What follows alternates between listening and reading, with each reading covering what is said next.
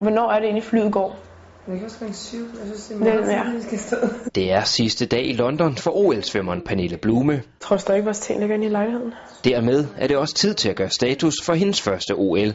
Jeg har oplevet rigtig meget på den rejse til OL, og det har været en livsoplevelse. Lige nu der føler jeg så godt nok, at jeg næsten har glemt det hele, fordi OL det bare har fyldt så meget, og alt det, man har glædet sig til, det fik man ligesom øh, oplevet. En af de oplevelser var at bo i OL-byen, mens konkurrencerne stod på. Siden er svømmerne flyttet ud for at bo privat i London.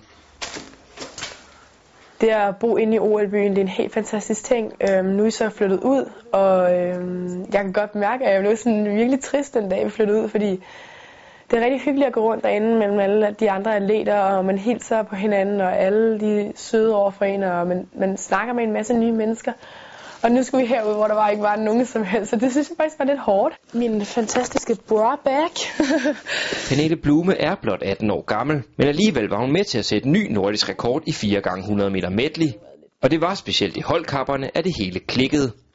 Præstationen i de individuelle løb var hun ikke helt tilfreds med. Og jeg tror, jeg tager min hovedpude med i håndbagagen. Jeg ville ønske, at jeg havde svømmet hurtigere, og jeg ville ønske, at jeg havde levet op til mine egne forventninger.